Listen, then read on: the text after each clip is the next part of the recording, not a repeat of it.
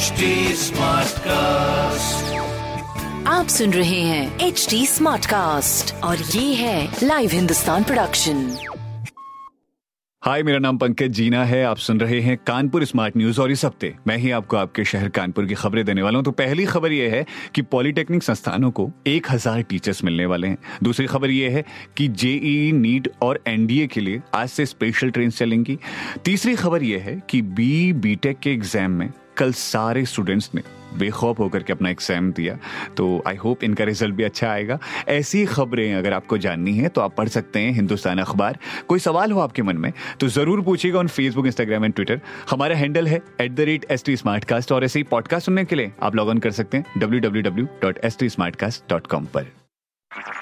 आप सुन रहे हैं एच डी स्मार्ट कास्ट और ये था live Hindustan production H smart cast